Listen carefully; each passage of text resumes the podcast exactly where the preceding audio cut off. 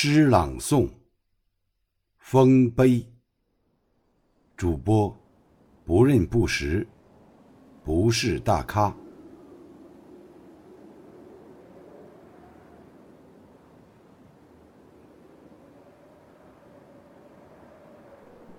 红军队伍在风雪中艰难的前进，严寒把云中山。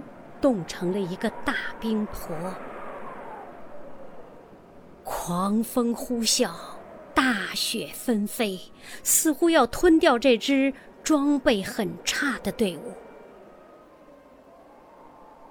军长早已把马让给了重伤员，他率领战士们向前挺进，为后续部队打开一条通道。等待着他们的是艰苦的环境和残酷的战斗，可能吃不上饭，可能睡雪窝，可能一天走一百多里路，可能遭到敌人的突然袭击。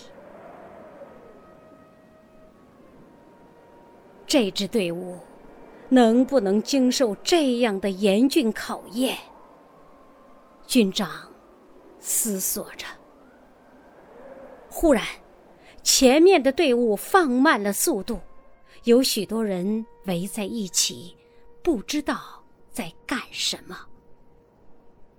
军长边走边喊：“不要停下来，快速前进！”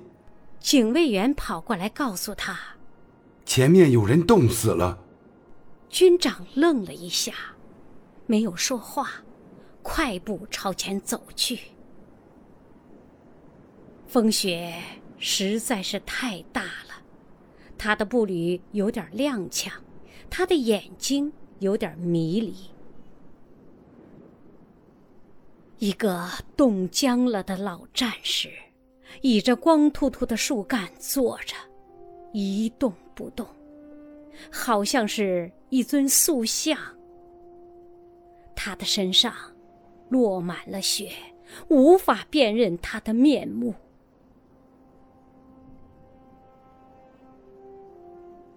他的右手的食指和中指间，还夹着半截直卷的旱烟，烟火早已被冰雪打灭了。他的左手微微向前伸着，好像是在向战友们借火似的。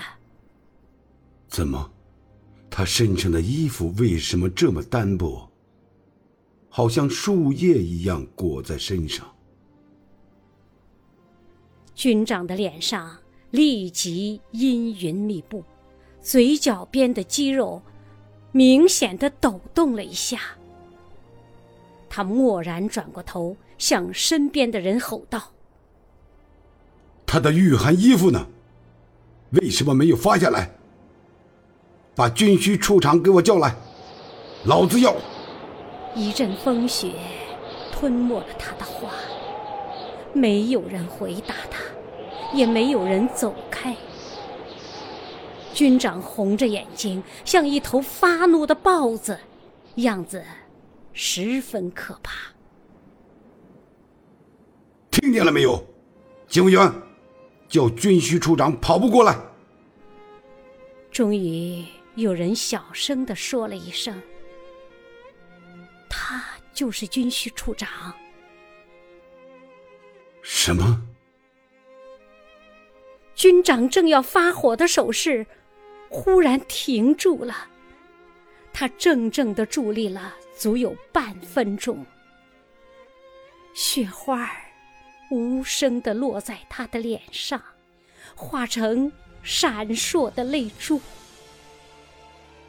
他深深的吐出一口气，缓缓的举起右手，向这位与云中山化为一体的军需处长，敬了一个庄严的军礼。风更大了，雪更狂了。很快。大雪覆盖了军需处长的身体，他成了一座晶莹的丰碑。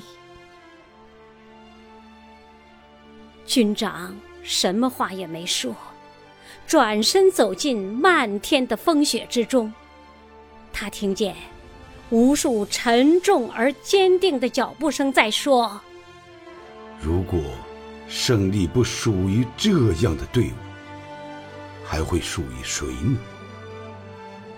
如果胜利不属于这样的队伍，还会属于谁呢？”